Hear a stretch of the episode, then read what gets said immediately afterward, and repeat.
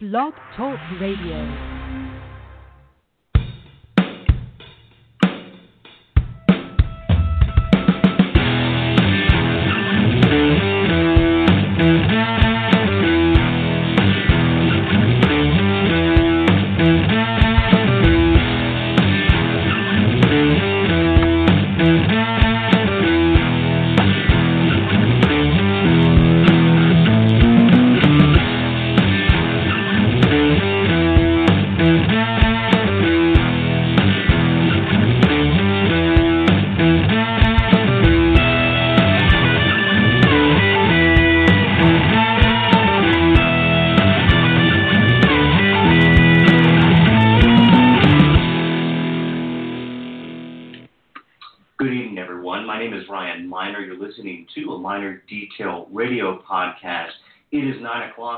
Sunday evening, and tonight we are hosting a special uh, Maryland primary election breakdown with a fantastic cast of panelists who have agreed to come on and talk about all about the election results. But first, I feel it appropriate to begin with a brief monologue about the tragic shooting that happened at the Capital Gazette. So I want to remember, I want to take tonight uh, and begin the show by remembering the five victims, the five Marylanders, the five friends, the moms, the dads, the aunts, the uncles, the husbands, the fathers, the mothers, the hardworking journalists, and the employers who were taken entirely too soon from us on Thursday afternoon after a gunman stormed the Annapolis offices of the Capital, Capital Gazette which, as we all know, is one of Maryland's best local newspapers. The victims were identified as Rob Hiaasen, 59, a former feature writer for the Baltimore Sun, who joined the Capital Gazette in 2010 as an assistant editor and columnist. Wendi Winter, 65, a community correspondent who headed special publications. Gerald Fishman, 61, the editorial page editor. John McNamara, 56, a staff writer who had covered high school, college, and professional sports for decades, including a stint at my hometown newspaper, the Herald Mail. And then Rebecca Smith, 34, a sales assistant hired in November. There's no combination of words that could possibly or adequately express our grief or sorrow. We're all in mourning. We're shocked. It happened here on our home turf. In Marylanders, we stick together. We're angry without answers. But we're not going to be afraid. We will not cower. Reporters, journalists, bloggers, citizen journalists alike, they will continue to report the news. And they're going to give millions, they're going to give voice to millions who are speechless. These journalists will continue on, empowering a representative democratic republic with facts and truth. And we'll continue to speak truth to power. We're not going to be deterred. You know, journalists are sometimes imperfect. Sometimes they have bias. Sometimes they make mistakes. And sometimes they may not live up to the ideals of the business. But those ideals are so pure and they're so beautiful to comfort the afflicted, afflict the comfortable, spread knowledge, and then challenge beliefs. Please understand that this is not more of a tragedy than all the other tragedies, tragedies just as it was people working at a newspaper this time. Lost first graders and second graders and teachers and principals and pastors and parishioners and people who were murdered for the crime of going to a Batman movie in Colorado on a Friday night. But the notion that journalists are anyone's enemy in America is also obscene, especially now that good journalism matters as much as it ever has. Rob Hiaasen mattered, Wendi Winters mattered, Gerald Fishman mattered, John McNamara mattered, Rebecca Smith mattered. They weren't enemies of the people. People who have lost loved ones and friends in shootings and the overwhelming majority of Americans, we want action. We don't want thoughts and prayers. We want more. So with that, I'm going to start the show. Um, and to start out on a somber note, unfortunately, but I'm, I know that we can we'll pick it up and things will be very interesting tonight. So I'm going to go ahead and introduce all of our panelists. And we got we have a live we have a lot of people that have called in and I will say this, my my very good friend Eric Beasley and I have done many of these panels before, and they seem to go swimmingly. I promise. And there's only a few ground rules. And if you're listening in the only ground rules that I have is let's try not to talk one over one another. But with as many people as we have, sometimes it can be difficult. So I just ask that we take our time. If you have a point to make, interject it and make it and be pithy and and, and sometimes say it with a little bit of brevity. Secondly, we're going to have fun and we're going to be fair. Always be fair. And then thirdly, I brought each of you panelists on because you have some type of personal investment. You're extremely knowledgeable about our political process here in Maryland. You have you're a candidate yourself. you might be married to a candidate. You run a political party. You're an activist. You're an education activist. We all have an investment in the process, and there is no more knowledgeable people than this panel tonight. I can promise you that this panel is all stars. They know Maryland politics inside and out. So without any further ado, I'm going to go ahead and introduce each one of them. I have Devin Ellis, of, who lives out, down here in Montgomery County. And let me just say this parenthetically that, uh, friends, I'm, an, I'm a Montgomery County resident. This is a top heavy Montgomery County uh. And it's okay because when there's 33 candidates on the ballot in an at large race, we have to talk about. Secondly, I want to introduce Laura Stewart, uh, also from Montgomery County. And then, of course, we have um, Eric Beasley, who will be the rebel rouser tonight, I promise you.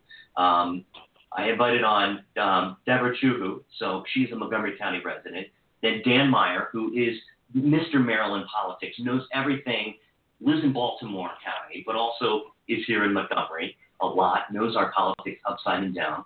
Amy Frieder, who's practically my neighbor here in District 15, was a candidate herself in District 15. And then Brigid, Brigid, I'm going to butcher your name, so I'm just, I'm, it's okay. Um, it, it's Nuta, right? Is that Nuta Howe? Am I saying that right? You got it exactly right. No, but oh my God, that's if I can say your name right and Debora's name. I apologize. I reached out to individual panelists prior to the show and has asked, how can I? I don't want to butcher your name, so you've got to spell it out phonetically. So with that, we have Dev, Laura, Eric, Debora, Dan, Brigid, Amy, and myself, and we're going to have a hell of a night. So panelists, welcome, and thank you for agreeing to do this. It's going to be a lot of fun, and as I said, be honest and be fair, and just tell the truth about what the hell happened in this massive, massive primary. Let's start with Western Maryland. I grew up there. Hagerstown was my home turf. Eric Beasley knows more than anybody about there. So, Eric, I know you're with me. So let's start out with what happened. And I'm, I'm gonna, we're going to try to cover the state as best as we can. And panelists, the way this is going to work is I'm going to try my best to call on you and moderate it, but just jump in there. And if we're talking over one another, unfortunately, I'll have to say, all right, one at a time. But I have a feeling that we have a uh, pretty diligent panel. We're going to be able to get a feeling that even though this is radio, it's fine. Eric, Frederick County, you're still the Frederick County Republican chairman, is that correct? Uh, that's correct. okay. All right. So as as our as our in-house Republican, and as my wife is sitting upstairs, she goes, "Well, thank God we have one." Um, so yeah, look, I'm um, going to call at least three people communists before the show's over. I okay, already made that right. promise. Okay. Well, that that's fine. Eric, uh, I have a countdown clock going for that. yes. Okay. Every time you say communist, we're going to drink. Um, so, first off, Eric, welcome to the show. Um, there's not much that happened up in Garrett County other than, um, and as I as I kind of go west onwards down and starting in the sixth district, um, the, the thing is is that Jealous pretty much won all of Western Maryland. He won Garrett, he won Allegany County, he won Washington County, he won Frederick, and then he won uh, Montgomery County. Surprisingly, you know, in Garrett County, Jealous took about 324 votes to Rushern Baker. And the interesting the interesting thing, and what I have noticed in the election results, is it typically goes Jealous, Baker, and then and then Montgomery County, of course, it was Madaleno who was third, but Krish Vignarajah was third in many of these in many of these in in in, in the uh, this, some of the counties, which is unique to me. But if we're looking at the sixth district, Eric, um, it looks like Trone pretty much dominated everywhere except for Garrett County. He lost Garrett County and he lost Montgomery County, but not by a whole lot. So in Washington County, we'll get to that in a second. But Eric, as the, the Frederick County guy, there was a big county executive race. There were some county council races, Mhm. and Frederick is a bellwether county in the state of Maryland. What's going on in Frederick? Well, so I'd say the the the talking about the entire county, I think the biggest news, if you look at the election results, is that um, Republicans actually turned out less than Democrats. If you look at total turnout, um, there was 2,000 more Democrats that came out to vote than Republicans, and I think this is one of the first times that that's ever happened. Um, we also have, uh, I mean, we had some interesting uh, uh, races. For example, uh, County Councilman uh, Tony Chmelik was unseated um, in the primary by Steve McKay, um, who's kind of running on a um, on a, a, a quote smart growth platform, which is really you know just no growth. Um, and uh, we also had uh, um, Kathy Afzali took the county executive primary. Um, I, she was about 10 points ahead of uh, um, Kirby Delauter, and then Regina Williams was trailing in third. So Mhm. uh, um, I think also what's a, probably some for some very important statewide news is that um, Craig Giangrande did uh, um, clean house in the state senate district three primary. Uh, he took about 75% of the vote roughly. Um, so he will be facing Ron Young um, in the general election. Um, Ron Young also um, performed pretty solidly against his uh, opponents uh, Jennifer Dougherty and uh, Jennifer Brannon. Okay, so uh, Kathy Afzali going into the general election against Jan Gardner. What's the possibility there? What is what are we predicting? Is it going to be a Jan Gardner victory, or is uh, Kathy Afzali does she have a chance? Well, so we've got a we've got a spoiler coming in our county executive race. Um, there's actually a man named Earl Robbins who has gathered enough signatures to run for county executive as an unaffiliated candidate. Um, Mhm. now, reading the tea leaves as best I can, pretty much every single uh, Republican activist in this county has already said that they are going to support Earl Robbins. Um, I've seen posts on Facebook. Um, you know, I w- the the main thing that I'd say is if there was a time for an unaffiliated candidate to perform well, this is one of those races where if you if you look at policies and platforms, um, there's not a stark contrast between Kathy Afzali and Jan Gardner. Um, in the, especially when it comes to like growth, um, that's a huge issue here in Frederick County, and their growth platforms are. You, you could probably swap them out on each other's website, and you wouldn't see a whole lot of difference. Um, so I think that a I think the the county executive race is a solid three way race um, that is going that we have. Okay. Well, uh, Kathy Afzali, of course, is a sitting Maryland State delegate in District 4. She served, she's been in the House of Delegates, first elected in 2010, and has gone on to be an absolutely horrid person. Um, and uh, ba- uh, it, it's true. I mean, there's there's nothing. Most politicians have some redeeming quality, other than Kathy Afzali has long been in Middletown for far too long, and hopefully somebody relegates her back to Middletown um, in the fall because electing Kathy Afzali would be a big mistake, right? Eric? Well, I, here's the biggest thing. So I, I'm I'm not speaking of my own personal opinion here, um, but I can tell you from from speak from hearing from people in and around the county, um, I think that Kathy Afzali is going to have a big problem with mobilizing the Republican base and especially the volunteer base. Um, she may be able to raise funds from out of state, out of county, um, in order to fund her campaign. But as far as like um, boots on the ground, people who are willing to actively campaign for her, um, I think she's going to come up pretty short. And when you have somebody like Jan Gardner, who basically take all the time off from her her her county executive position as she wants, Jan Gardner can go out and hit you know knock on doors for four hours a day if she wanted to, and that's easy.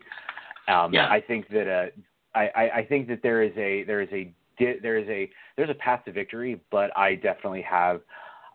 Let's just say I wouldn't be shocked if I woke up, um, you know, on the set the after election day, and it was Jan Gardner or maybe even Earl Robbins that uh, snuck through.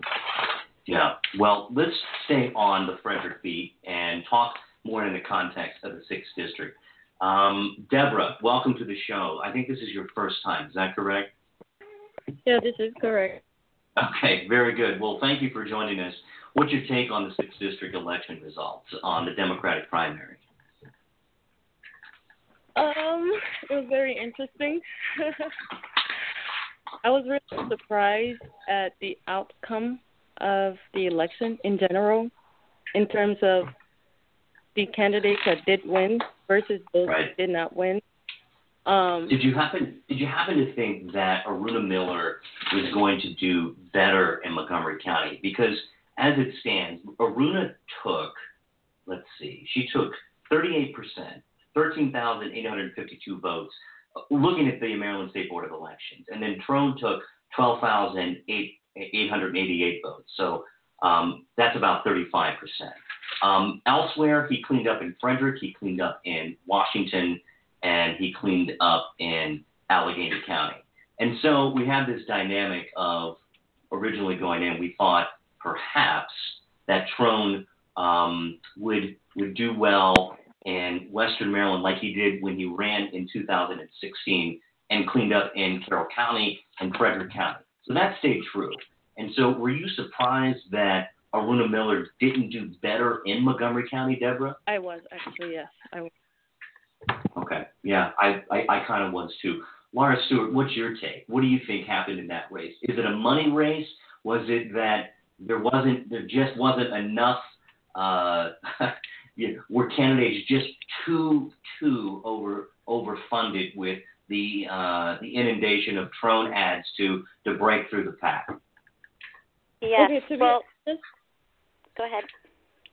oh, I'm Yeah, sorry. Laura, go ahead.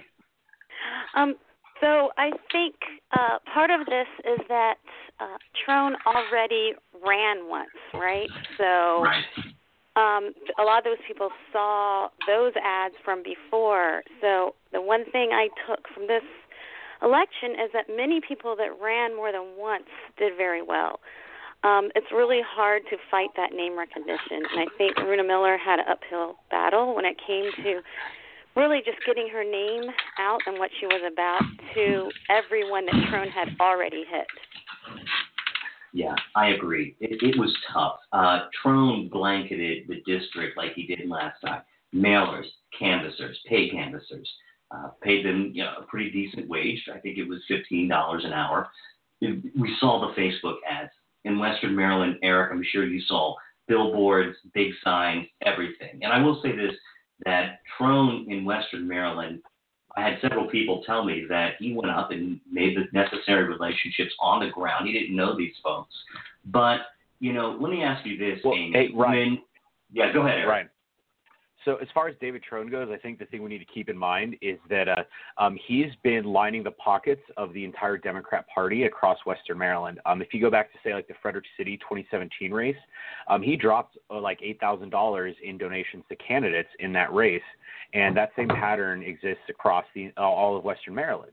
You know, I mean, he dropped twenty five hundred dollars on Michael O'Connor's campaign for Frederick City Mayor, and thousand dollars for each alderman candidate. Um, so when you say building the relations, that's basically what David Trone was doing. David Trone was contributing money to local Democrats in order to get get inroads and have those conversations with people.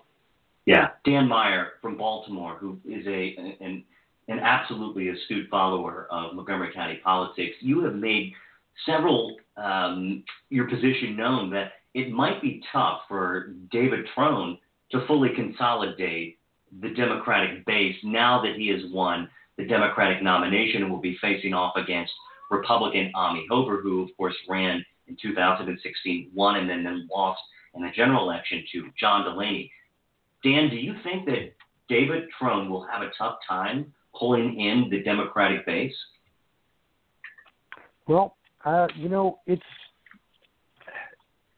that one election was probably not exactly that far off my expectations uh, as to what was going to happen. It's just it's hard for me to imagine that Aruna, with you know Roger Manno kind of flanking her on the left and Nadia um, taking the other portion of the, shall we say, the the, the women vote.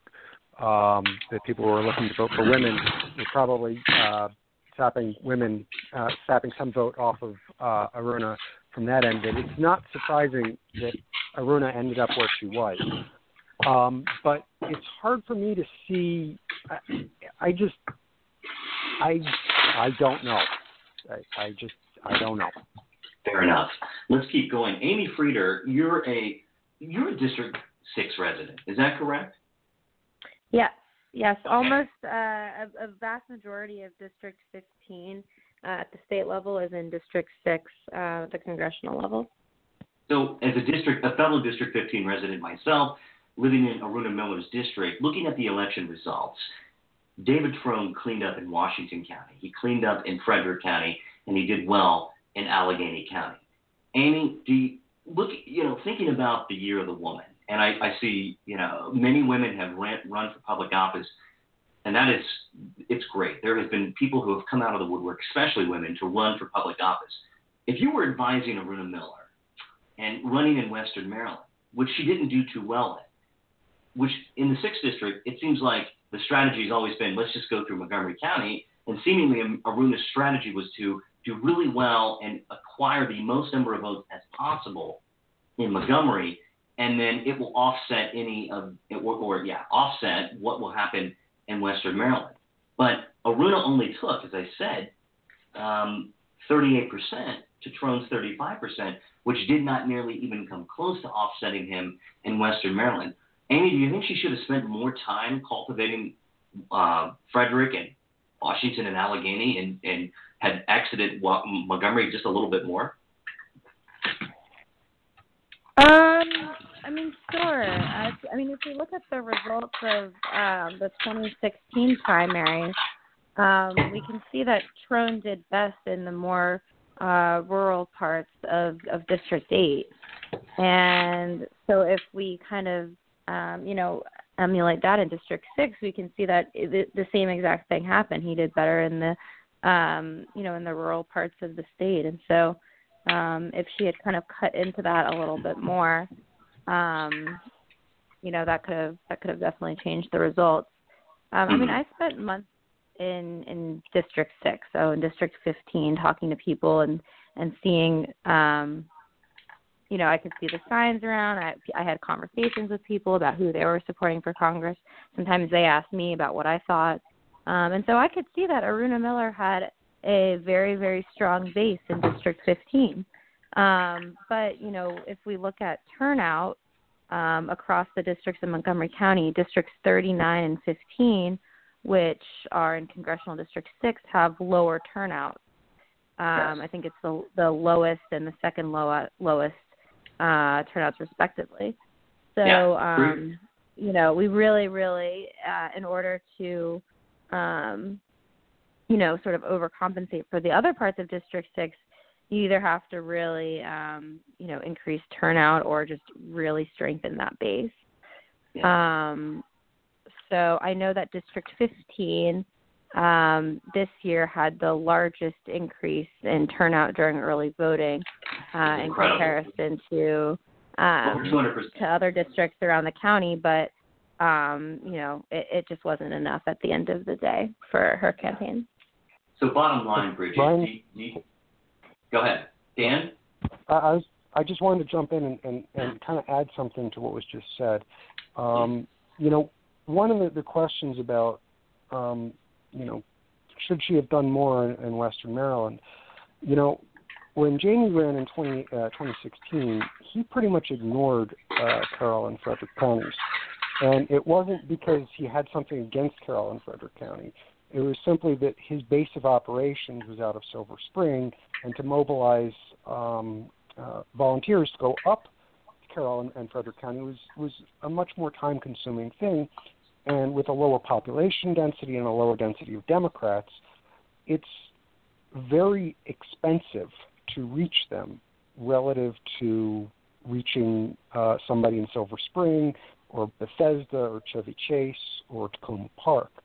And so, you know, with Aruna running a very resource constrained campaign compared to David Trone, it, it to me makes the most sense for her to, to to fight for votes that are close into her in a much more Democrat rich area. Now, unfortunately, she was also competing more uh, with Roger Manno there, um, but uh, I, I think that the amount of resources it would have taken to to like really make a big difference in in in uh, uh, the western counties would have been substantial. Okay, so yeah. down the yeah. line, Ryan, Ryan, this is Devin. Can I jump in and add one more Please. thing? Please. to what Dan said. I, I, I, I, I tend to agree with Dan, and the final component that I would add to his comparison of the two races is that in the last cycle, Jamie also had the advantage of Trone competing with Kathleen Matthews for firepower in terms of television spending and things like that, right?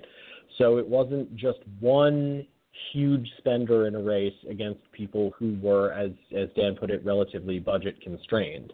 I I tend to agree that I think the cost to Aruna of going to parts of the district, especially that were not potentially amenable to her um, message and issues and background, was was high, and so it was wise of her to concentrate on Montgomery County. But I also know from talking with people in the Trone campaign that they knew this, right? They looked at the results of his loss to Jamie, and they said, okay, we know we can win the western northern parts of the district. We know that we're going to do that well. We also have to concentrate on trying to overwhelm the advantages the other candidates running in Montgomery County may have. Okay. Down the line, Brigid, is this going to stay in Democratic hands, or what do you think? Could it go possibly over to the Republicans? District 6. Um, great question. Uh, I know what the comment that I was going to make is that I think a lot of people also were voting in this primary strategically for that very question. Uh, I know I talked to multiple people in the sixth district who told me I'm voting for the person who can win in November, and they saw that as David Trone because of resources. So I think that um, Aruna and Roger lost out because people didn't be able to win the whole district against a Republican candidate and they voted strategically for David. With David Trone, the nominee now, I think that he can take it. Um, I think he needs to work hard. I don't think he can rest easy, but I think he can take it, and I think we'll have another Democrat in the sixth district. Uh, Eric Beasley, maybe from the Republican perspective, is it going to be impossible for Amie Hoeber or insurmountable for her to overcome David Trone's massive bank account or since she's already built previous relationships in the sixth district and the five counties, inclusive of the sixth district, is there a possibility that she can creep up on Trump? All right, here's my time to throw some bombs. So David Trone is probably one of the most hated Democrats that I have ever heard about. Um, I'll give you an example. At uh, when we were at the uh, at the uh, Frederick Pride um, last weekend, um, when David Trone showed up, every single Democrat booth that we were around was complaining about him having to go, the gall to come around here and talking about how much they hated him. Um, I think that David Trone, because he's an epitome of everything that Democrats claim that they're against. He's this uber rich dude that is throwing around his money to try to win a $174,000 a year salaried position. And so, you know, you can't talk about big money in politics and then support somebody like David Trone, who's just blanketing, you know, he's probably cut down more trees than exist in Garrett County right now just to send out mailers. And so I think that overall, the overall attitude that I'm hearing from Democrats is we hate this guy, and I'm hearing a lot of them say that they're going to vote for Amie Hoeber. If there's a time for this district to flip before gerrymandering, this election's that time. Wow. Okay. All right. Let's keep moving. Oh, um, oh wait, Ryan, Ryan, Ryan. I hate to do this, but let me add there. one tiny okay. more tag on about Amie is that um, I I was unaware of this previously, but I noticed that she has made it very clear that she is pro-choice. And yes, I think well, a female yeah. Republican candidate in a race against a well-funded Democrat in this cycle, that that's you know, if there's an issue after the retirement of Justice Kennedy that is going to put Democratic feet on the ground to vote Mm-hmm. against somebody, that's going to be one of them. And if she is able to project that that's not an issue that people have to worry about her voting on in Congress, then that's potentially significant for her. I agree. Um, let's move on. Let's move to Montgomery County, the behemoth of the mega council races, the county executive race that is still in election jeopardy, and nobody knows what the hell is going to happen with that as we count the absentee and provisional ballots. And by the way, hey, thanks, state of Maryland, on the, uh, whole uh, problem. wink, wink. Anyway, we have so many competing narratives, and I don't even quite know where to begin. We had several qualified candidates for Montgomery County Executive, as well as Montgomery County Council at large.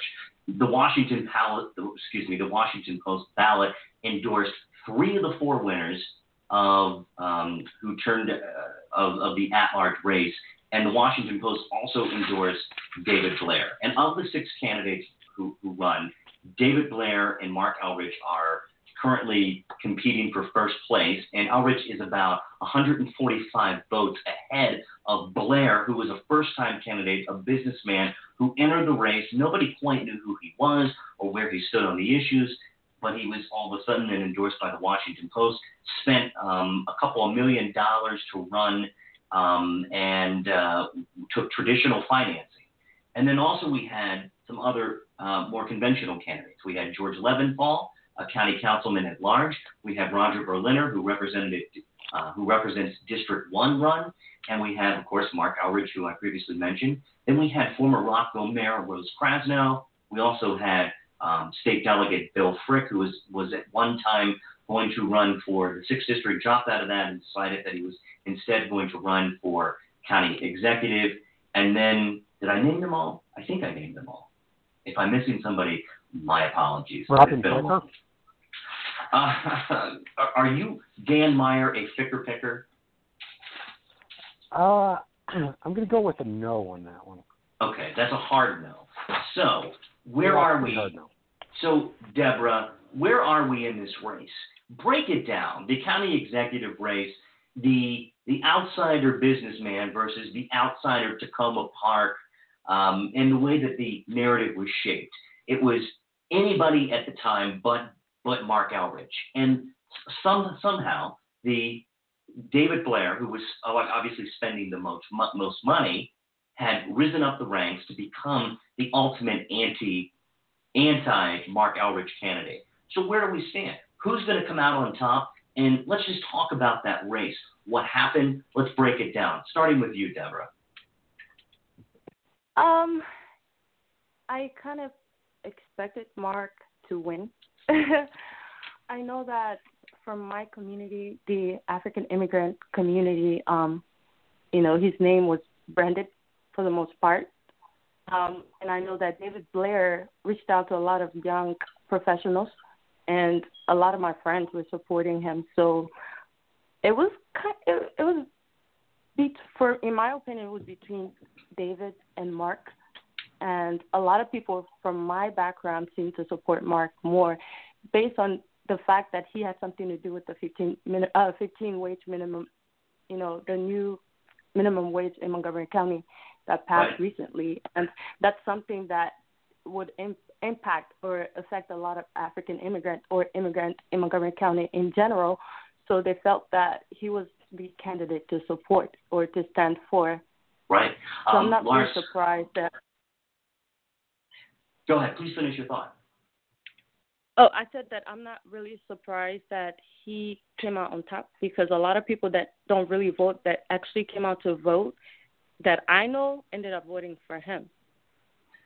Okay, Laura Stewart. Some of the some people had launched um, quite a bit of opposition against uh, David Blair based on his past business practices, and they talked about um, a lawsuit with Catalyst Health Solution, and they talked about how he was a former Republican. They and Progressive Maryland uh, spent um, about 130,000 dollars from a super PAC and threw everything that they had at him, including the kitchen sink.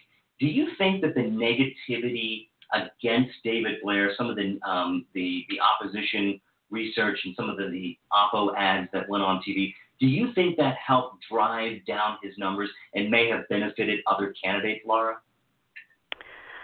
Um, if it did, it was minimal, in my opinion.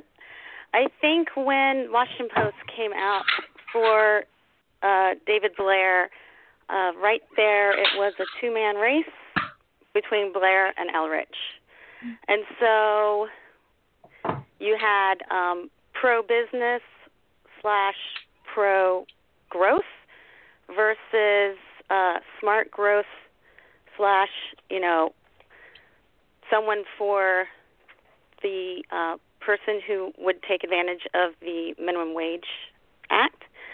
So um, yeah, maybe it nibbled at the edges. I don't think it had a huge effect. I think it was more um, there was a driving narrative already going on.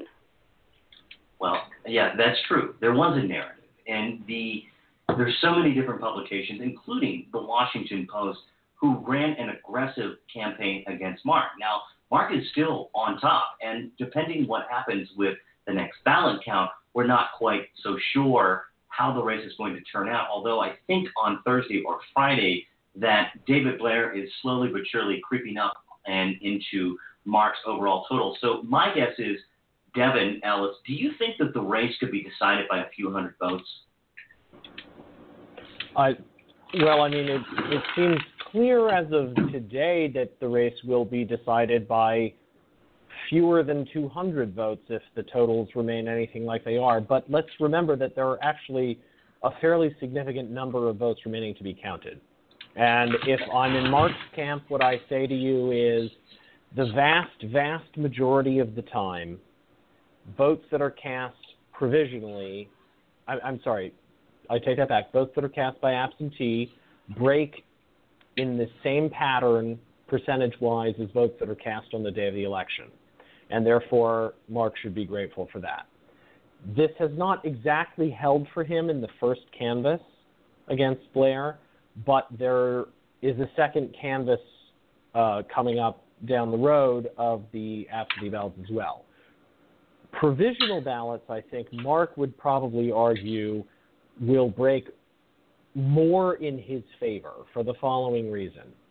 Um, he will he would probably say that that voters who are likely to have shown up at the polls on election day unaware of the fact that they might be voting in the wrong place or that they might have been caught up in the MVA issue, those voters are by definition going to trend further in the direction of, of populations that support Mark overall, working class folks, folks who are, you know, uh, coming back from their uh, workplace at the end of the day to cast the ballot.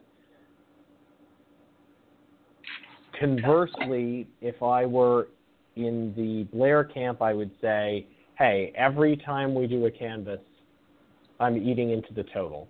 There is no Yeah. reason to suppose that by the time we get to the end of this, I won't be on top. Brigid, but I would about be surprised. I would be very surprised at this point if there if the margin is inside or out uh, or I'm sorry outside of a thousand votes. And I would point out, by the way, as well that this may not necessarily be over when the official Board of Election canvasses are over, because there's a lot of election law that has to be considered here as well with regard to people's rights to hold recounts if margins are inside a certain amount. And David Blair has already retained the top Democratic sort of election law law firm in the country to represent him. So his he's already picking precincts to recount. Yeah, Can, I agree. can I say And, one? uh, Go, go This ahead, is Laura. Laura. you? Just one one more thing. Um, you know, the teachers union um, broke a little late for um, Marc Elrich. Um, I think that really helped him um, at the very end because I, when I was at the polls, I saw almost everyone take an Apple ballot.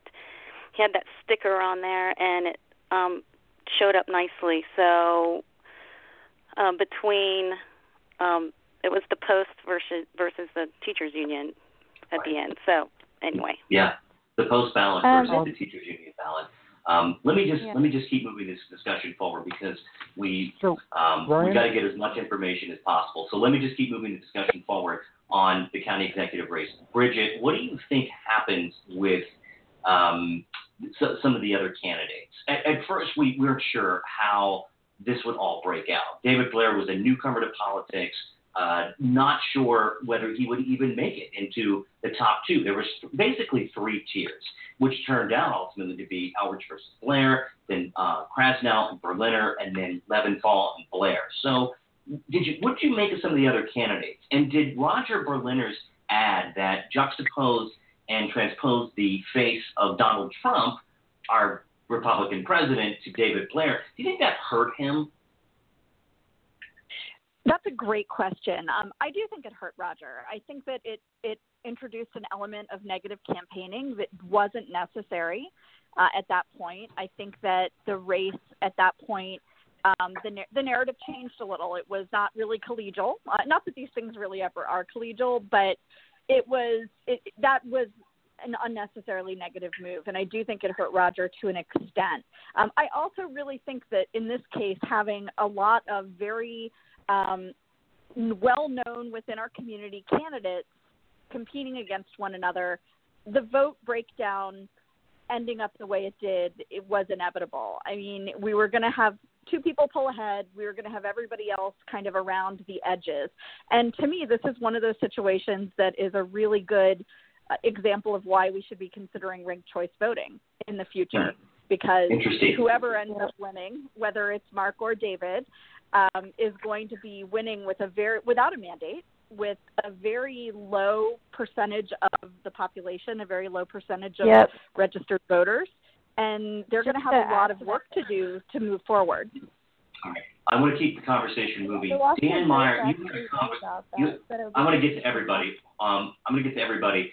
Dan Meyer, what do you make of the public financing model? Is it obviously Marc Elrich took public financing, David Blair didn't. Rose Krasnow took public financing, um, and Roger Berliner didn't. George Leventhal took public financing. Bill Frick did not. So thoughts? So here, here was my comment. First off, I, I want to agree completely with Laura Stewart that this race and the governor's race and a number of other races have shown that that ranked choice voting, especially in a primary, seems almost critical to, to making sure that you know what the voters want really uh, comes through. But in terms of the public financing, uh, between this race and, and the county council race, what I think this has shown is that, that public financing is is actually a very viable, at least Montgomery County's model, uh, coming from Baltimore County. That public financing is a very viable way to uh, finance elections, and uh, and I, I I've so far been pretty pleased at what I've seen uh, in terms of that. I'm not saying there can't be some tweaks that, that went on, but uh, I, I think it's good uh, that it's preferable to have public financing over over private because it gets it reduces the influence of any one individual um, and uh, giving them outsized.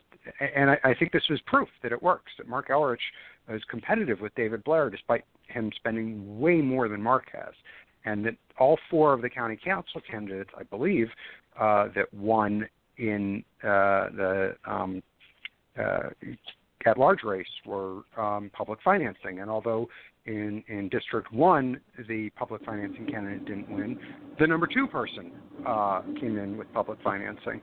Um, and I believe Ben Shnider's was running with public financing in District Three, and and he, uh, did, no, he, he ran competitively. Yeah. Amy what Frieder, what's your take?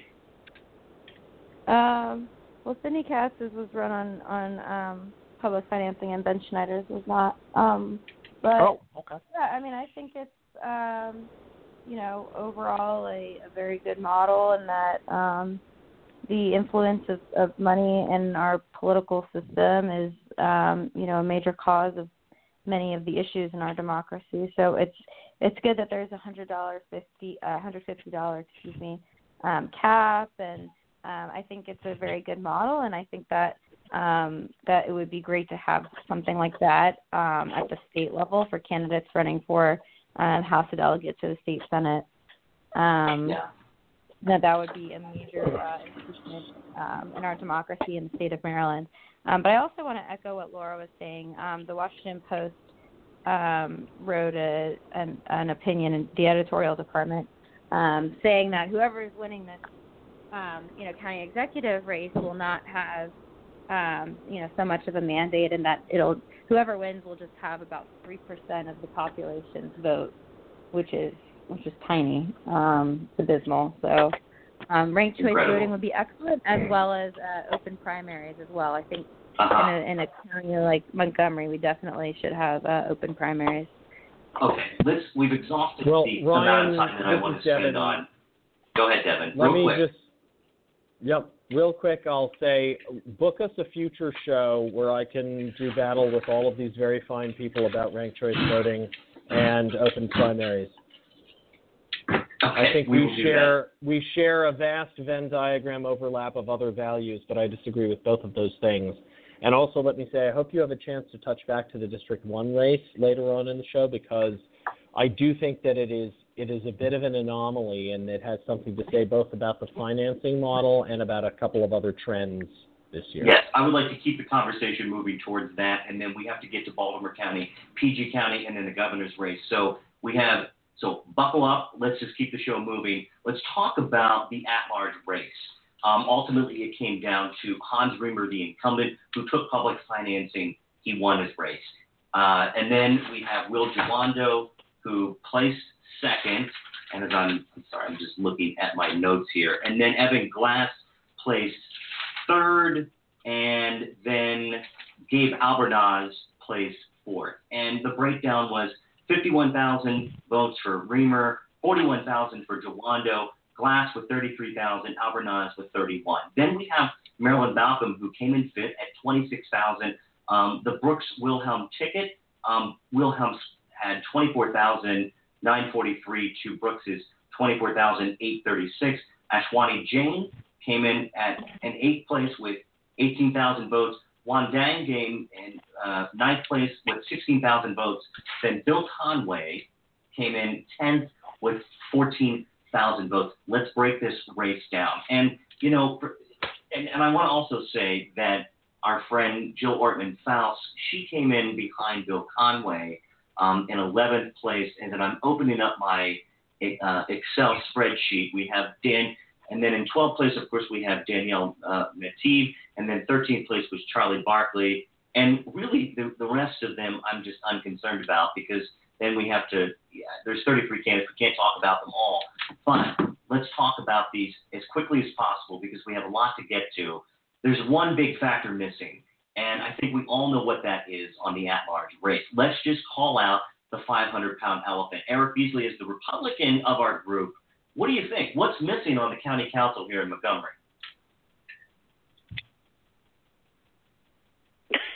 Um, Did I render you Republican- silent? Uh, yeah, no, well, no. okay. My look, Samsung Bixby is the stupidest thing in the world, and they just need to get rid of it. But uh, no, hands down. Look, total control from any political party of any legislative process is what creates the absolute worst legislation, and it's the worst for the citizens, and it creates ineffective government. It creates bloated government and ideological government. Hands down, there needs to be one Republican, even if they're the dog catcher of Montgomery County. You just need to get somebody in there. Hmm, Well, fair enough. Debora, let me ask you this. On the at-large race, it looks like, barring a catastrophic Republican shift in November, no Republican is going to win an at-large race or a council district race. Now, we can, we can debate back and forth if District 2 could go possibly Republican, but I think we know the answer to that, and we can just talk very briefly and spend a minute on it. And I really don't want to, but we should to be fair. But nonetheless, let's talk about what is missing from the county council.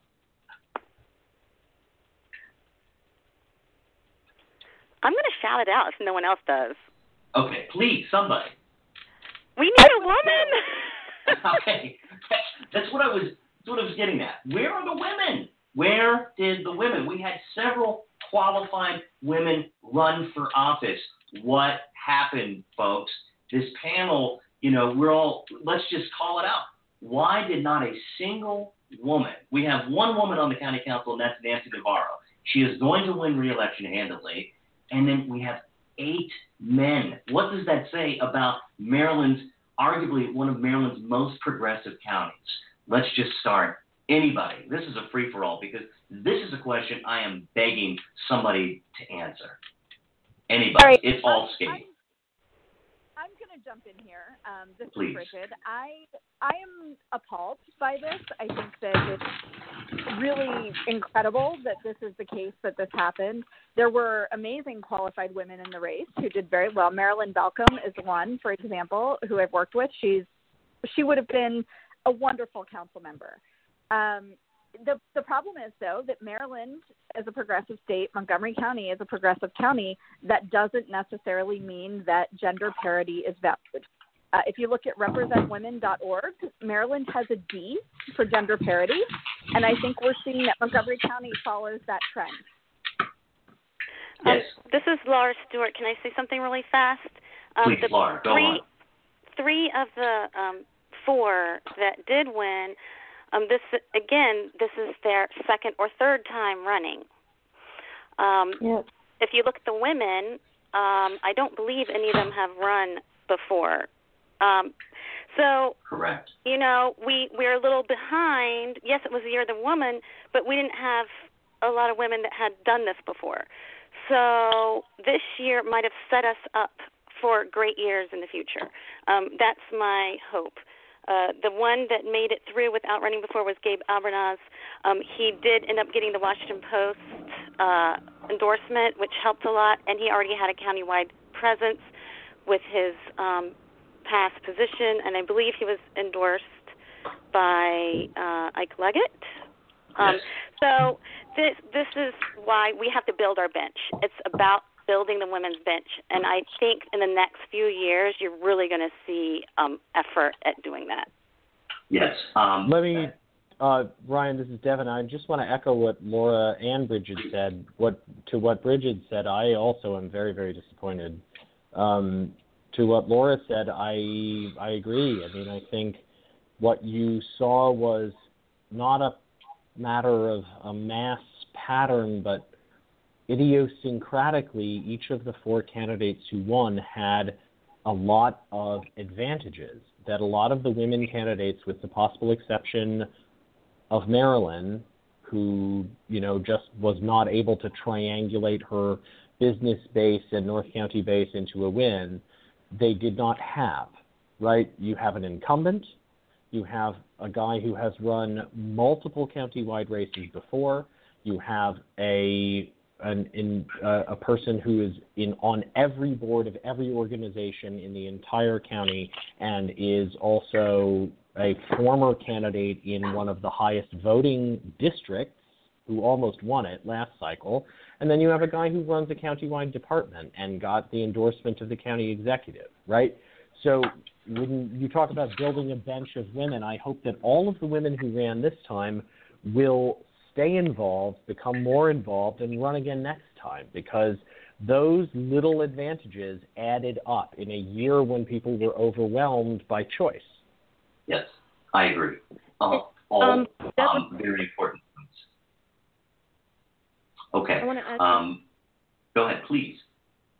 Okay, so one thing that wasn't mentioned here that I noticed personally um, was that a lot of people who don't usually vote in immigrant um, populations, no one really reached out to them to, um, you know, inform them or, well, I wouldn't say no one because I, I did see different Democratic clubs or organizations reaching out, but I think they could do a little bit better because after talking to a lot of communities, I realized that a lot of them are um, registered independents and they could not vote for the Democratic ballot.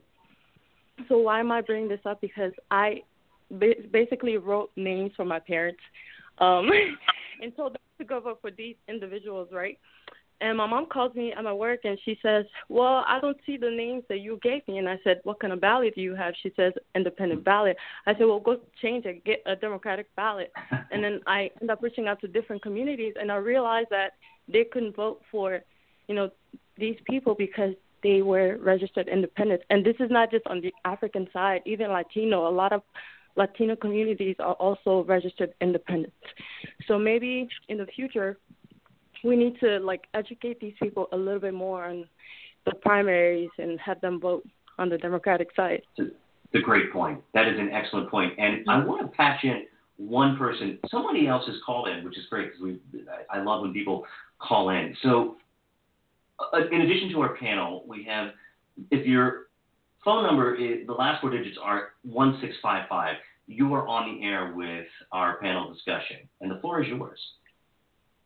How are you? It's Andrew Friedson. Wow, Andrew Friedson, our next councilman from District 1, has called in. Andrew, congratulations on your victory on Tuesday night. Uh, I think we were all watching and waiting to see what happens in the District 1 race. So, other than the very basic analysis that you won uh, handedly, what do you think? Tell us, tell us your thoughts. Sure. Well, first of all, thanks for, for having me on. I really appreciate it. I'm actually on vacation with my family in Tennessee, so uh, I hope you earned it.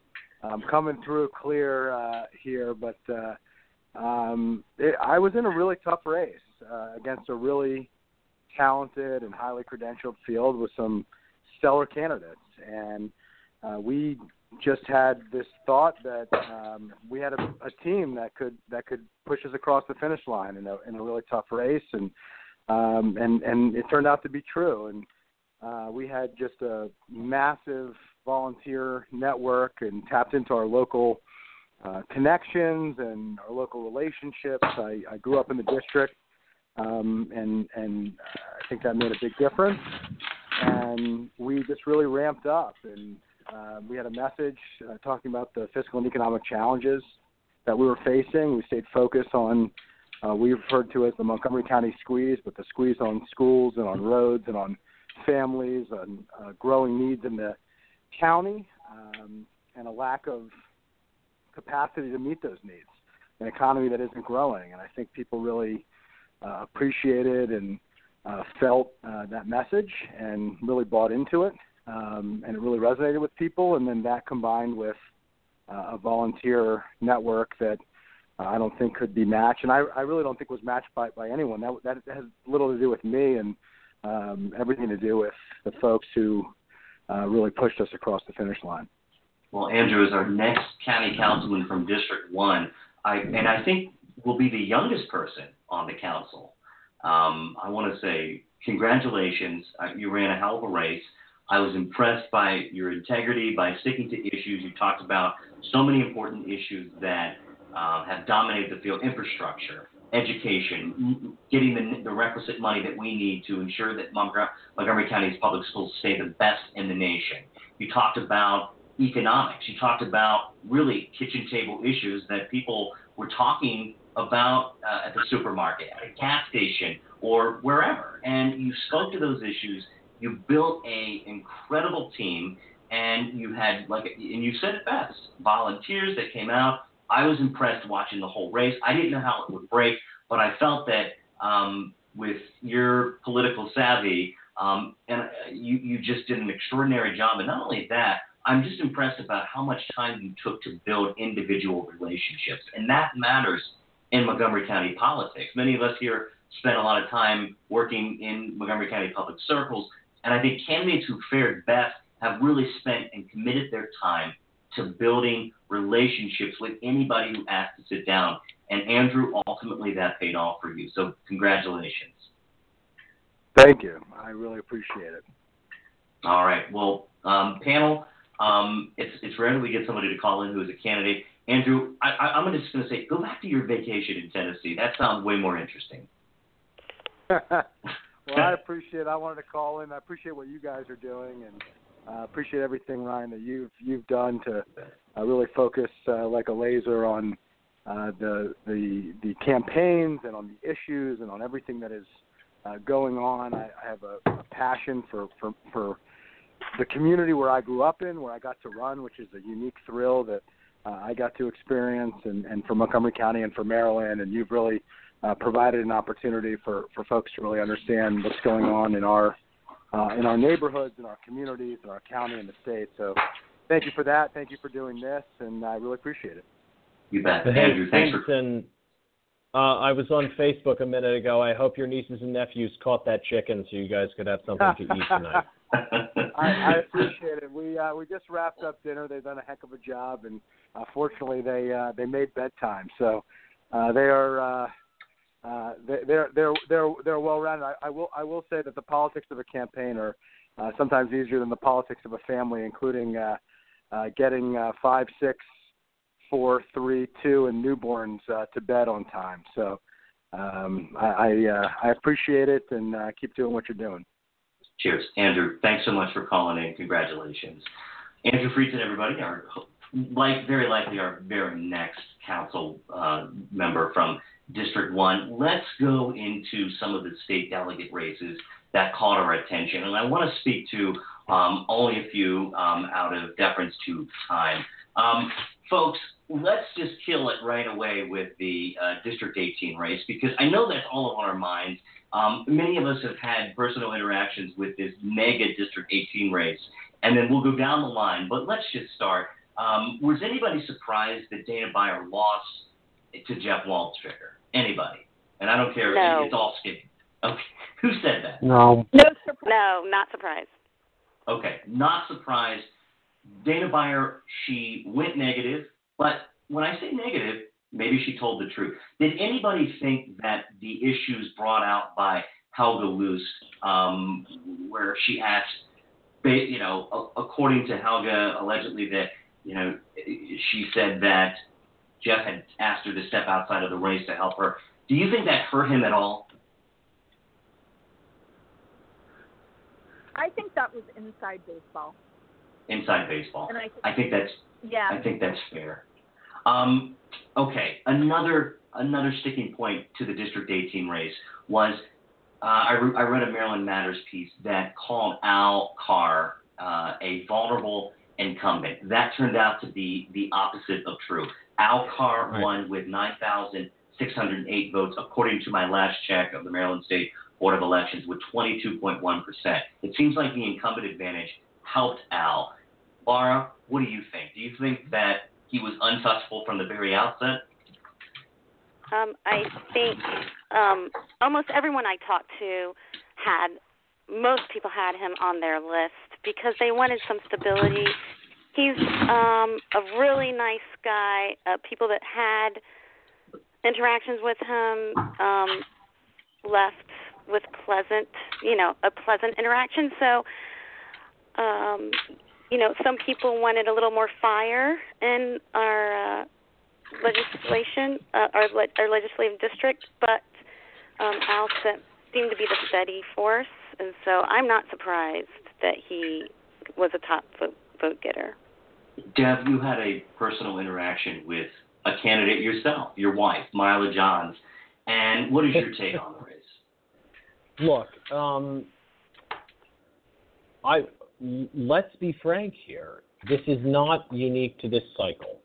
The Al Carr is a vulnerable incumbent storyline has been around from the moment he was appointed in 2007 because he was far down the ballot in the first race that he ran and lost in the district and he has been I think what you would call a bread and butter legislator, where he's focused a lot on issues that are close to home for constituents um, and not on big pushes in Annapolis. And this has always framed this narrative that somebody could run and push Al out. Obviously, that is not the case.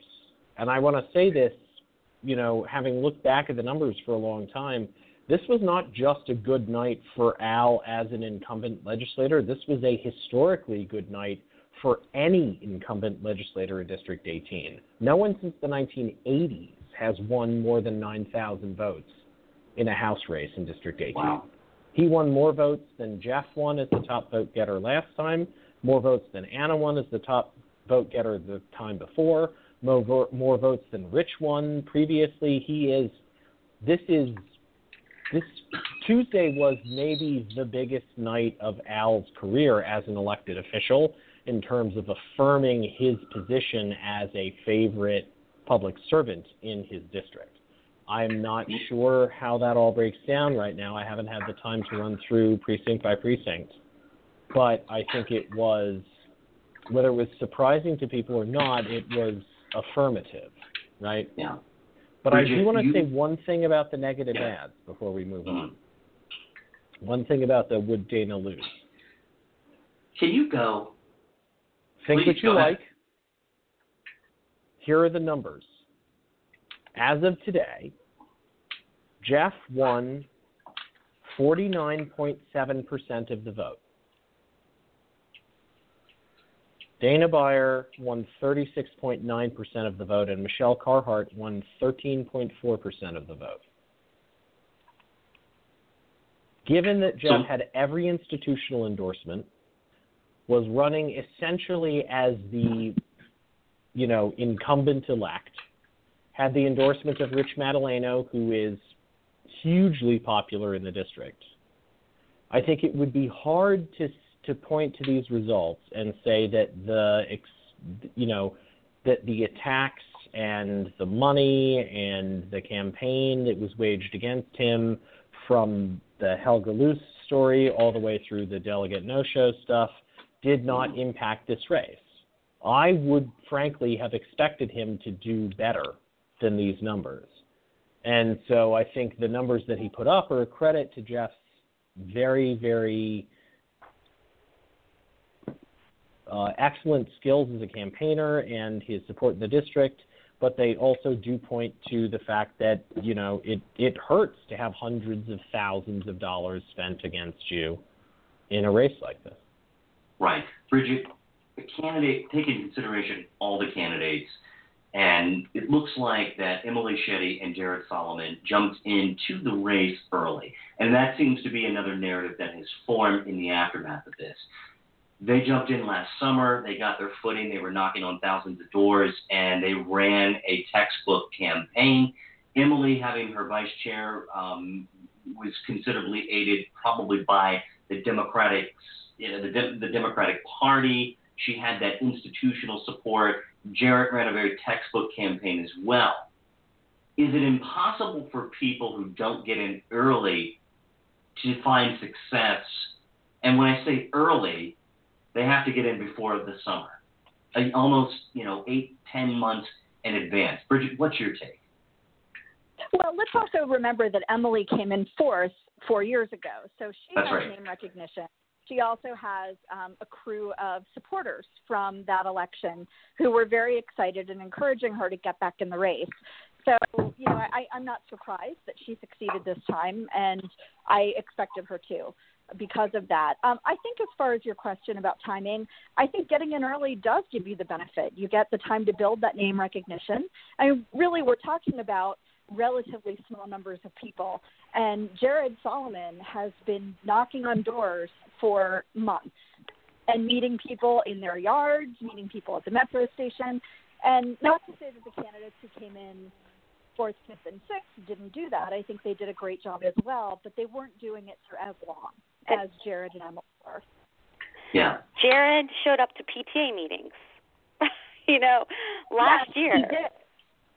So it, it really made a huge difference. This is Laura. Um, and um, so there was a particular person that got in late that came in um, fourth, and that would be Leslie Milano. And she just had an uphill battle the whole time, and she was she was actually surging towards the end, but to beat um, people that've been out there for almost you know a whole year before you, or at least a half a year, it's really hard. It, it's yeah. I mean, I, I I get that, and I think that um, you know she ran a great campaign, but getting in late could have been a uh, like like you said an uphill battle. Um, so Yeah. that was a race that we all very closely followed. And I want to talk, and I, I want to keep moving because um, you know we, we have limited time. But nonetheless, were there any races in Montgomery County as far as state delegate, state house, um, yeah, state house races of the panel following this? Did any races surprise you? Were there incumbents that you thought would do better or do worse? What happened there? Um, you know, looking at um, you know in District 19, Maricé Morales, she she got knocked off by uh, a newcomer, Vaughn Stewart, and then um, Shane Robinson in District 39, he got knocked off. What do we make of that, Debora? What's your take on on some of these incumbents losing their races.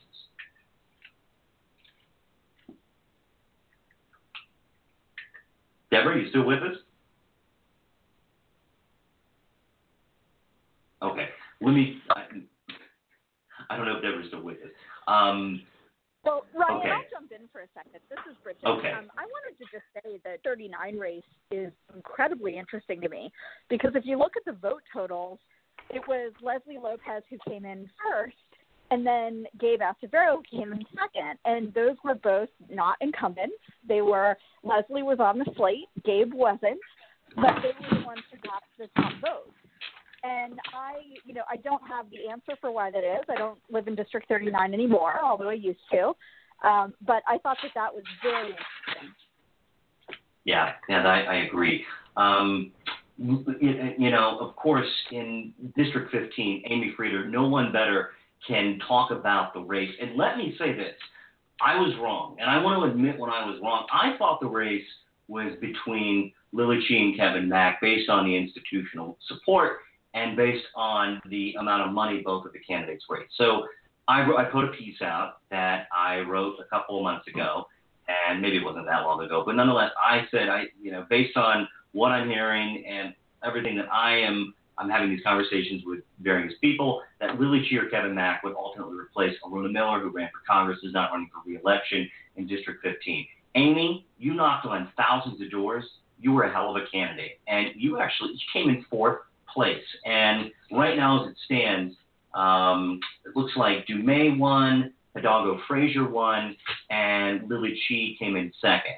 And you were on, you were in fourth place with I think I'm just trying to find my numbers. You might know this. If you know, just tell me because I'm going to be searching through my uh, uh, 5,060 votes, 14.5 percent. So, Amy, congratulations for running a, a, just a fantastic campaign.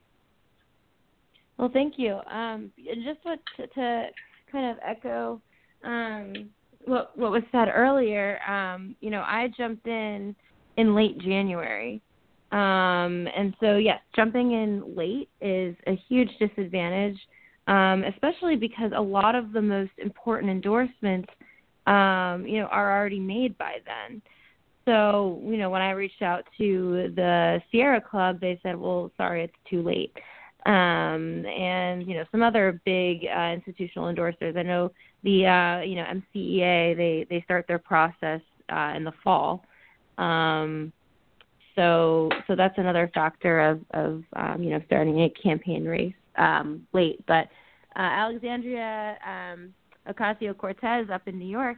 Uh, she recently posted a, a picture where she had canvassing shoes with holes in them, and uh, you know, I I have shoes with with holes in them just from uh, from canvassing as well. So um, that was definitely a, a major part of my strategy. Yeah, well, you knocked on a lot of doors, and to your credit, I I was very impressed by um, what you were able to accomplish with less money than most of your uh, your competitors and and otherwise. So um, it, it, it's very So interesting can I add to see. Amy? Yeah, please go I'm ahead. sorry? Oh, I'm sorry. This is Debora. And hi, Amy. I would agree that um, starting late kind of hurt you. I am in your district, and I voted for you, and I had my parents vote for you as well. But well, thank I you. You, um, I think a couple of weeks before the primaries. Um, whereas I knew about Lily and the other candidates, you know, way ahead of you know the primaries. So I guess I would agree that starting late kind of hurt you. But I would congratulate you for everything that you've done, and you're very inspiring. And don't give up, don't quit, just keep going. And I hope that you'll run again, and I'll vote for you again. well, thank you. I appreciate that. All right, let's move on to the big tamale in this in, in the state of Maryland, the the gubernatorial race. And I'm interested to go down the line of the panel to get your thoughts. Ben Jealous came up on top. He beat Rushern Baker, and the race, of course, was upset, sadly, on May the 10th when County Executive, Baltimore County Executive Kevin Kamenetz passed away suddenly from a heart attack, which upended the race. Valerie Ervin ultimately decided to run for governor in the five days, the window that she had, and then dropped uh, out of her bid uh, late in the race and endorsed Rushern Baker.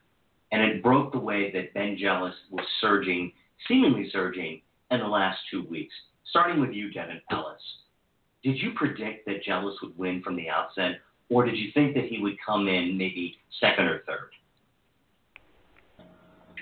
Ryan, I'll be honest with you. Uh, I think that anyone who's spoken to me in the last 12 months knows that I did not predict anything about this gubernatorial race because it was such a wild ride.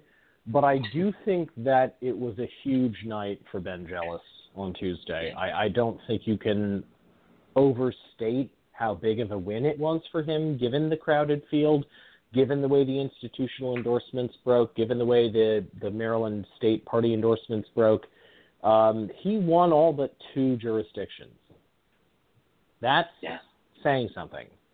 And while I'm not sure what his prospects are in November, I think it would be impossible to say that, you know, this was, even given as crowded a field as it was, he has as much of a mandate as you could hope to garner from a situation like this because he convincingly prevailed all over the state.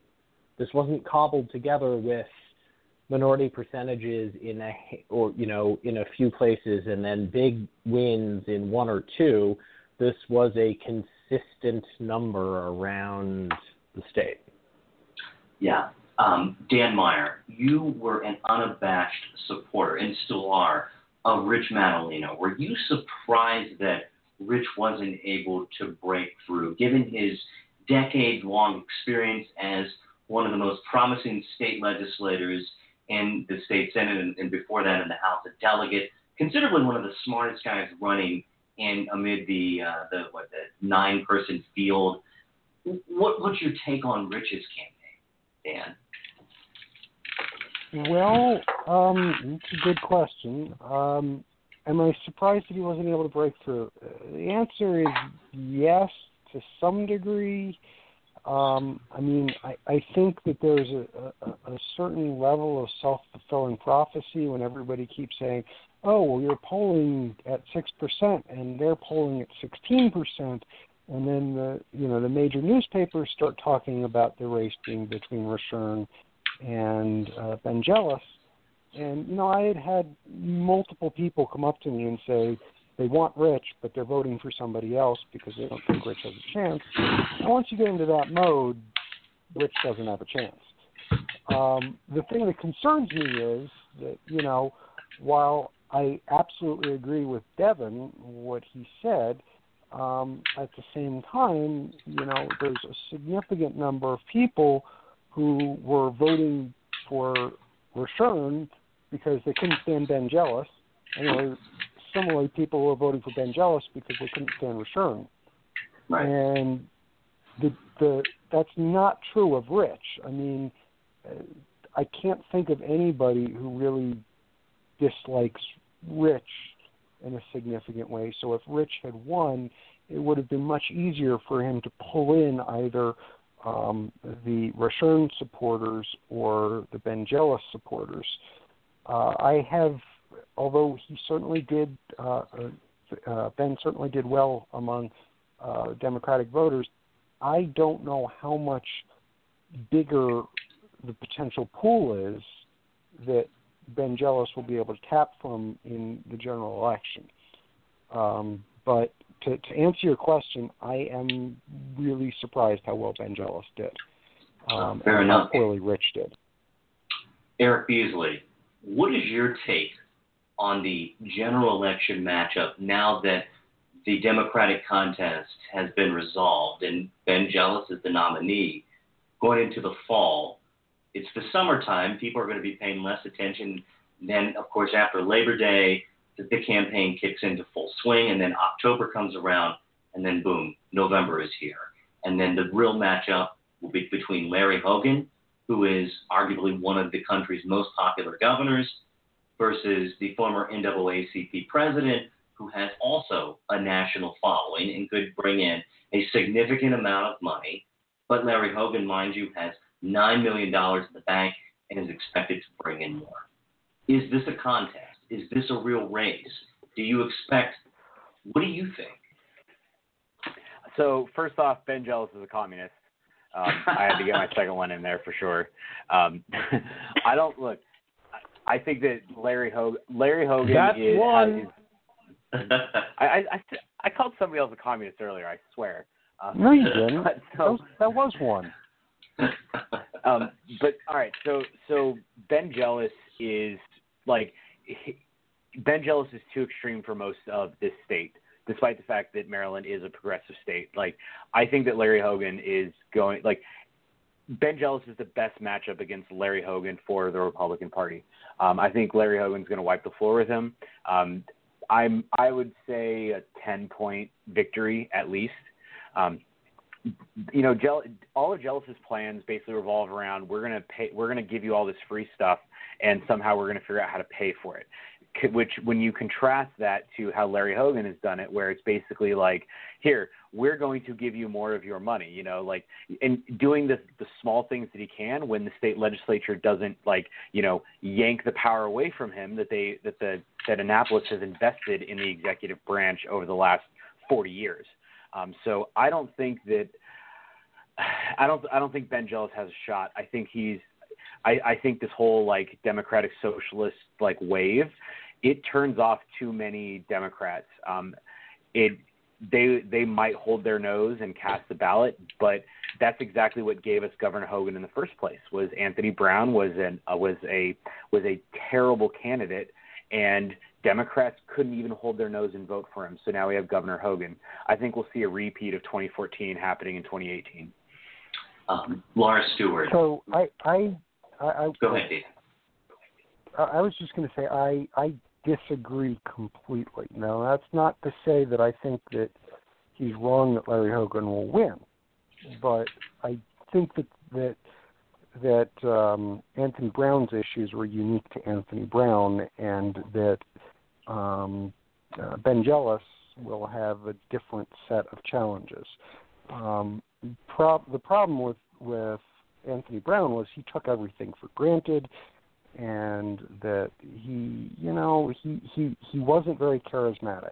And Ben Jealous is charismatic, and he has been campaigning hard, and he has a very devoted following who are out pushing him very hard. And um, Anthony Brown did not have that. So I, I'm not suggesting that the outcome will be different, but the uh, I, I I think that the, the the way you get there will be completely different from Anthony Brown, and it's not a reasonable comparison. Laura, Laura Stewart, the education issues will be on the ballot. It's a big one. That's what the bread and butter of these statewide issues are, right? I mean, that's and that's important. As someone who is so invested in our education process, how do you how does it come down? How does it how does where do education advocates go? I mean, the logical. It, seems like Ben Jealous has the support of one of the the, the state's largest uh, teachers association. So, do do Democrats line up in lock sync with Jealous, given that it's this, you know, the narrative it's a blue wave, or is Larry Hogan inoculated from that, given his popularity? What say you? Um, I think it's an uphill, you know, climb for Ben Jealous, but it's not impossible. Um, I went to the um, the Kiss and Makeup party um, with some dedicated Democrats, and Ben Jealous really got that room going. Um, people seemed excited to back him. Yes, people who are wanting more attention to education, especially Montgomery County, are very excited to get someone else in the state house. Um, the calendar issue is something people, if you don't have kids in schools, you probably don't think about this. It really squeezed parents this year, um, all over the state. So there are some opportunities to um, knock Hogan down a bit. I think uh, the people that went for Rich or for um, Rushern are ready to get behind Ben Jealous because of these issues. Also, health care is huge, a huge issue right now. So I think um, we have a chance of flipping um, the the governorship. You know, it's not going to be easy, but I think Democrats are ready to get behind Vangelis.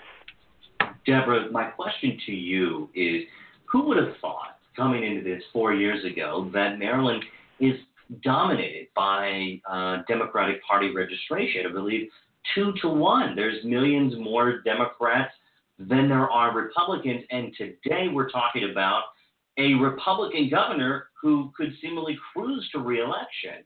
And now that we have Ben Jealous, um, who is a staunch progressive of the Bernie Sanders wing of the political party, is that going to be able to resonate all across some of Maryland's more rural counties, like in Western Maryland or on the Eastern Shore or up in Northern Maryland, up in Harford or Cecil County? What say you, Debora?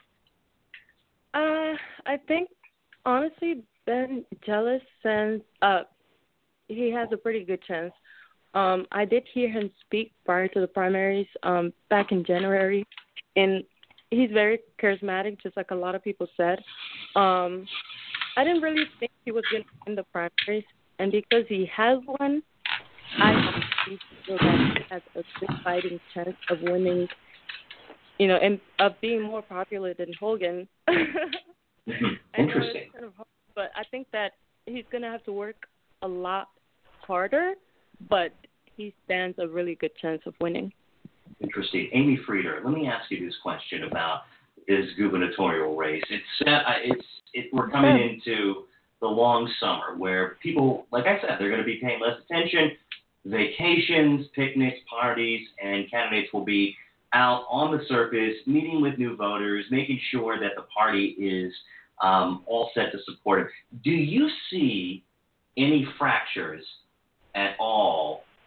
Um, do you see any fractures in the party? Do you believe that Jealous has all of the party's support, the traditional institutional support, the Rushern Baker wing, even though they say they support him? Do you really think Rushern Baker, who was uh, going to, was supposed to win this nomination by all indications of Chris Van Hollen, Martin O'Malley, uh, Brian Frosh, all these institutional Democrats in Maryland backing him. Do you think that he really has corralled the, the Democratic Party's support? Or do you think it's going to take some time? Um, so let me just start off with saying that um, I'm a big fan of Ben Jealous and Susie Turnbull and have been since they entered the race. Um, if you had asked me a few months ago who I thought you know would win the primary, you know, I wasn't sure. But when we found out um, about the massive, massive turnout of young voters, of uh, you know, first-time voters, the the voters who don't traditionally turn out for midterm primaries um, after the early voting numbers came in. That's when I think I knew that um, you know that that I think Ben Jealous um, would have a real shot at this because I do think that like, um, what like a two hundred and eighty-five percent increase over the last cycle. It was a two hundred seventy-six percent increase, yes, um, for uh, the eighteen to twenty-four year old vote. And so I think that um, that their campaign is really resonating with um, you know with, with the young with the young people and, and progressives. And mm-hmm. I think that in November um, young people and progressives particularly are going to turn out because that's what we're hearing over and over again. You know, if you're mad about um, you know these these mass shootings, you know, go vote in November, go vote in November. And so there are a lot of young people and progressives who are excited to to vote come November. And so I think because of that turnout is not going to be typical. Um, even if some of the, the typical voters, the Democratic establishment voters, um, you know, will will have to decide to hold their nose or whatever. Even if they're not as excited, there are going to be lots of new voters who are excited. Fair enough. I want to just shift directions briefly, and as we wind down the show, I want to move up quickly to Baltimore County. And many of you have been following races all over the place.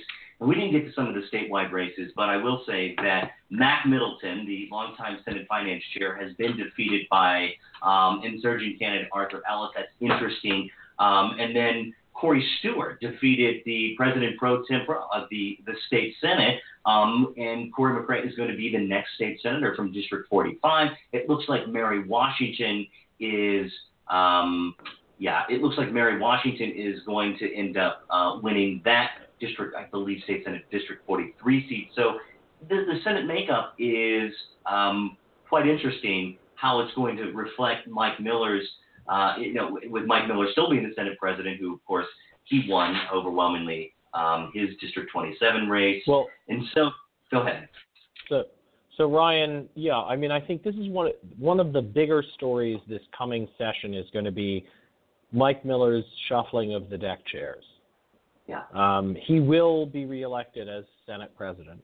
Of course. But you're talking about six people who are leaving the chamber who have been key parts of his leadership strategy for a long time now. You have three crucial lieutenants Joan Carter Conway, Nat Oaks, and Mac Middleton, who have all lost their races for reelection. They will be replaced in all three instances by people who are expected to be hostile to, to Miller's leadership. And then, in addition to that, you have Ed Kasemeyer, Rich Madaleno, and John Astle, who have all left the chamber voluntarily. Yes. Right? So you're talking about six people who were either committee chairs or crucial leadership members. And while you know chairmanship in the in the Senate is completely within the purview of the president to award, so that gives him an enormous amount of ability to control how the the chamber functions he's going to have a lot of new politics to think about as he looks mm. at who these folks' replacements will be. Some of them will be openly opposed to his leadership. Others yeah. won't be. I expect Clarence Lam, who's replacing Ed Kasemeyer, will um, you know will be you know uh, a team player, as will Jeff Waldstreicher replacing Rich Madaleno, as will Sarah Elfreth in District 30 if she comes through to replace John Be an interesting race. Yeah, um, that's a very interesting race, and I think we shouldn't leave without saying something about it because if she does win, she will not only be a new woman in the chamber, but she will also be the youngest state senator since I believe the 18th century. So.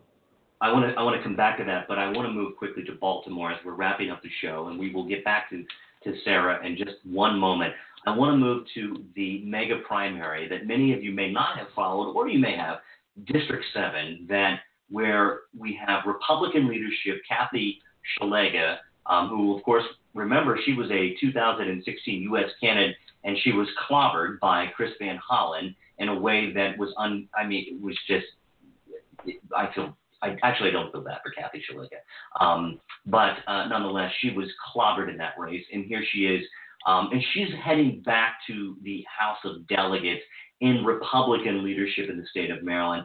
Um, uh, Rick an interesting character in the 7th District, um, who literally tried to run over his parents with a car, um, was stopped last year in Ocean, or two, a couple of years ago, um, for uh, drunk driving and then was arrested and booked and then ultimately had to serve, I think, two days in jail. He is returning. He was elected, and then a third character in that that crowded 13-person district primary, I believe the largest primary in the state, um, is Lauren Lauren Arikan, who um, is a newcomer. She was backed by the the Kipkes, um, and um, who is in leadership. That's Nic Kipke, of course, in the Republican leadership, and Susanna Warner Kipke, his wife, and she was ultimately supported and backed by and, uh, Andy Harris, Congressman Andy Harris. Um, and she was uh, then they did a Kathy Szeliga did a mailer, and the interesting thing about this is is that she moved from Howard County, Lauren Arikan, to this is, and then she ultimately paid Pat McDonough three thousand dollars for his endorsement. Who would ever want to pay Pat McDonough for an endorsement other than Lauren Arikan? She's getting thousands and thousands of dollars of out of state and out of maybe even out of country money. Um, she's getting a lot of Turkish money. I'm not saying there's any one way or it's bad or good, but there's thousands of dollars that, that have been coming into this District 7 Republican primary, and this virtual unknown person has shown up and then has gotten the backing of Maryland's Republican leadership. There's something that's not adding up, and not only that, as we all have dealt with campaign finance in some sort of way, Lauren Arikan was late to the party in turning in her June Maryland campaign finance report. I called her out on it on uh, Thursday morning and asked her, you know, what was the purpose? And her excuse was, candidates, bear with me. Her excuse was, I was busy. I was working harder than every other candidate in the field. Her husband so happens to be a certified public accountant or an accountant of some kind who deals with financial. She was too busy to turn in and follow basic Maryland law. There's going to be a lot coming out of District 7, and it's disappointing to see that someone who is has already changed their Facebook status to say that they are a government official when they have not been elected, that this is the route that they are going. You're going to see Republicans not lining up on her. And Alison Berkowitz, who is one of the Democrats um, in District 7, she could actually have a real chance to knock off Lauren Arikan. Let me say this again. Lauren Arikan paid Pat McDonough $3,000 for his endorsement and incorrectly listed it on her campaign finance report. It's wild stuff. Maryland is such a unique place for interesting characters. And, you know, I just want to say that Pat McDonough and Al Redmer, um, that race was interesting. Pat McDonough is not endorsing Al Redmer in the race. And I want to say that Larry Hogan was, probably did an Irish jig on the night of the election inside of the state house when he found out that McDonough went down because there is no worse person that you would want on the Baltimore County uh, top of the ticket for county executive than Pat McDonough. Imagine that, ladies and gentlemen, on this panel. If Pat McDonough had to run on the Hogan ticket, you, we all know that Larry Hogan's path to reelection drives right up through 695. And boy, oh boy, if McDonough was on that ticket, it would have been ugly for Hogan. So I want to go down final thoughts on the the Maryland's primary. Let's go opposite. Brigid, what are your final thoughts on Maryland's primary? I think it was a wild ride. I've been watching it for you know over 18 months and have been enjoying every single minute, minute of it. Um, I do want to look forward, though, and say that turnout is going to be key in November. I think that I didn't have a chance to chime in when we were talking about the gubernatorial primary, but uh, when you look at the, the counties that had the lowest turnout in 2014, it was Montgomery County, Prince George's County, and Baltimore City. Right. If turnout in those counties increases, Hogan really does have to worry. And I do think that Ben Jealous can excite turnout in those three jurisdictions. Fair enough. Amy Frieder, final thoughts on Maryland's primary day.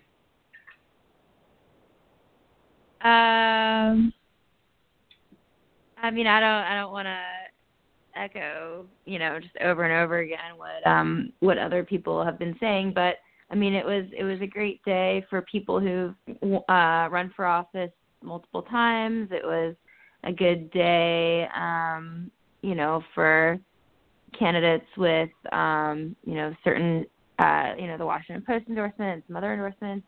It was not a very good day for women, um, and mm. hopefully turnout will be good in November. Uh, Dan Meyer, what are your thoughts? Final thoughts on the primary election?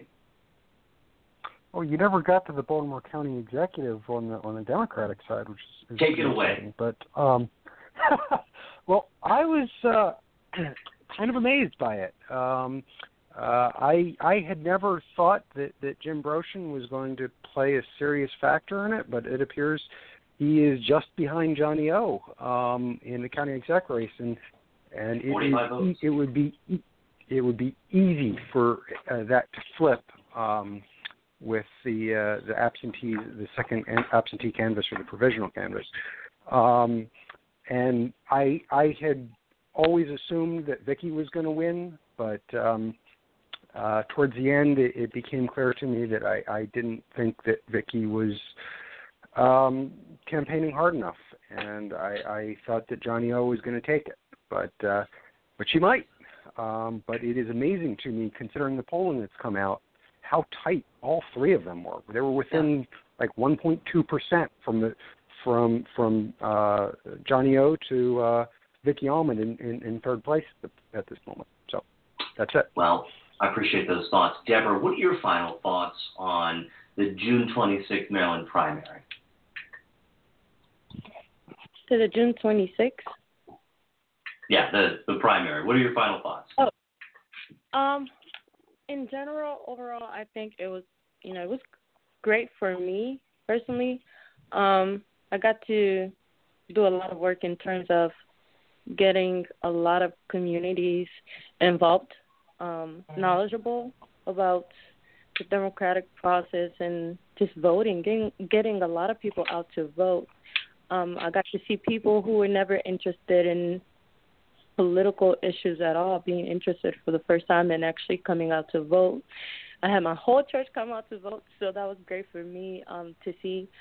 Um, the results were a little bit surprising and some was disappointing, but I'm happy for the.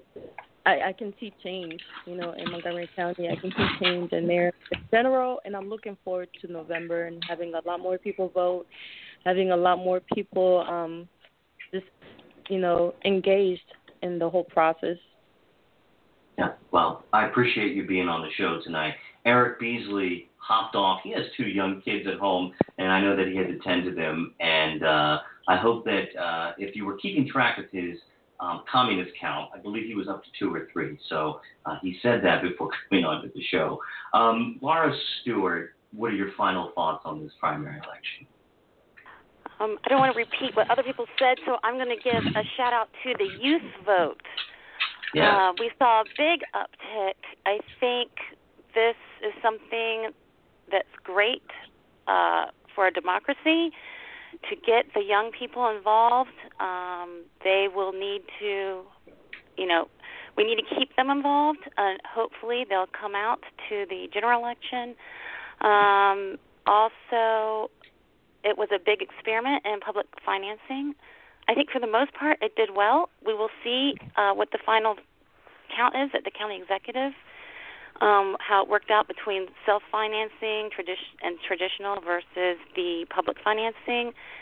Um, but those are two great points. And again, um, the women are going to be fired up in the next few years to even do better, and hopefully do better next time around. So. Well, I I agree. Um, and Devin Ellis, final thoughts on the election. All right, I agree with everything that everyone has said so far, and I'm going to use my final thoughts to to uh, share one of my favorite stories from this cycle, which has to do with uh, political dynastic comebacks and not so comebacks in Prince George's County. Um, there were two sets of races this primary cycle where a parent and a child ran together in Prince George's County, the parent for a council seat and the child for a delegate seat. One was in the the uh, the westernmost part of the county, where Tom Dernoga, who served two terms previously on the county council, ran for reelection and bested long, long time uh, Laurel Mayor um, Craig Moe to win back his seat again, and his son simultaneously ran for the delegate seat in District 21 and was narrowly edged out by Mary Lehman, a former council member who started her career in politics working for his father on her his staff. So there you go. That's uh, pretty interesting. And then, of course, over in 47, the great Ivey dynasty comeback. Jolene Ivey, who served as a delegate for many years and was the uh, lieutenant gubernatorial candidate on the Gansler slate in 2014, made her comeback to elected office this year, winning the Democratic primary for that council seat, and her son Julian Ivey. um, with her husband uh, Glenn, who was a longtime state's attorney there, um, is now uh, has has won a delegate seat, ousting Jimmy Tarlau, and so there you go. It's never over till it's over, folks. Yes, um, and I was going to say, uh, in, in to, to hearken our friend Barry O'Connell in the Maryland politics group. Do not do not call him Red Jimmy. He is no Red more liberal than most of the members of the chamber. That is such a such a slur. I, I just inadvertently gave Eric his third commie call out. Yes. Uh, to hearken, yes. Uh, okay, I won't say Red Jimmy Tarlin. Oh wait, I just did. Um, so, mm, panel, I want to say it's hard to get anybody assembled um, at any given time for well over an hour to talk about politics. Nonetheless, your time to me is extraordinarily meaningful, and I know many of you have had personal investments uh, in this latest campaign. And that goes well beyond words, it goes well beyond the show. All of you are huge players in our political process in Maryland, not only because you participate, you don't sit on the sidelines, but you go out, you do the hard work, you educate yourselves on the issues, and you put those issues to the test, and you bring other people into the cause. And there is no better thought than having friends in politics who truly care about their respective communities. And that to me just says so much about the future of our democracy, the future of this republic. And you being on the panel tonight to talk politics, I'm sure there was lots of people listening. Um, and I'm sure that uh, we're going to do this again. I'm going to do this as often and early as possible. My final thoughts on this election is that anybody who decided to put their name on the ballot, they have earned my respect, good, bad, or indifferent. It takes a lot to run for any elected office. It's tremendous hard work. The emotional roller coaster is unimaginable for families, for people who um, you know are involved with the candidates, for their spouses, for their children. It is an incredible journey. And anybody who has ever thought about running for public office, it is not an easy dip into uh, to putting your name onto a ballot. It's hard, and it takes extraordinarily focus. It takes hard work, and uh, 10,001 things can go wrong in any campaign.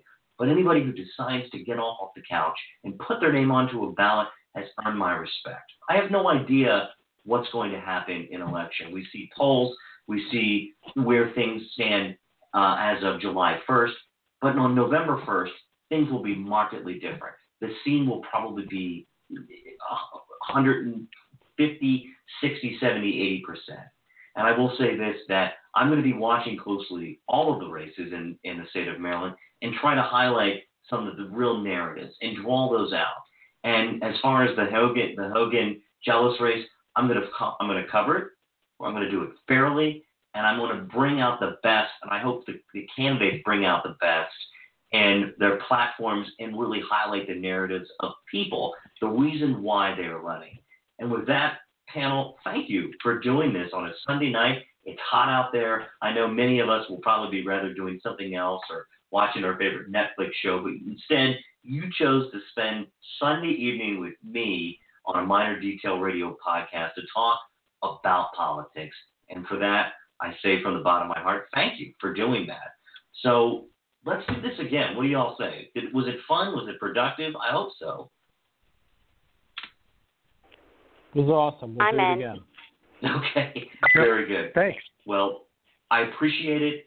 And as we all follow the race, we will catch up with one another, of course, on Facebook.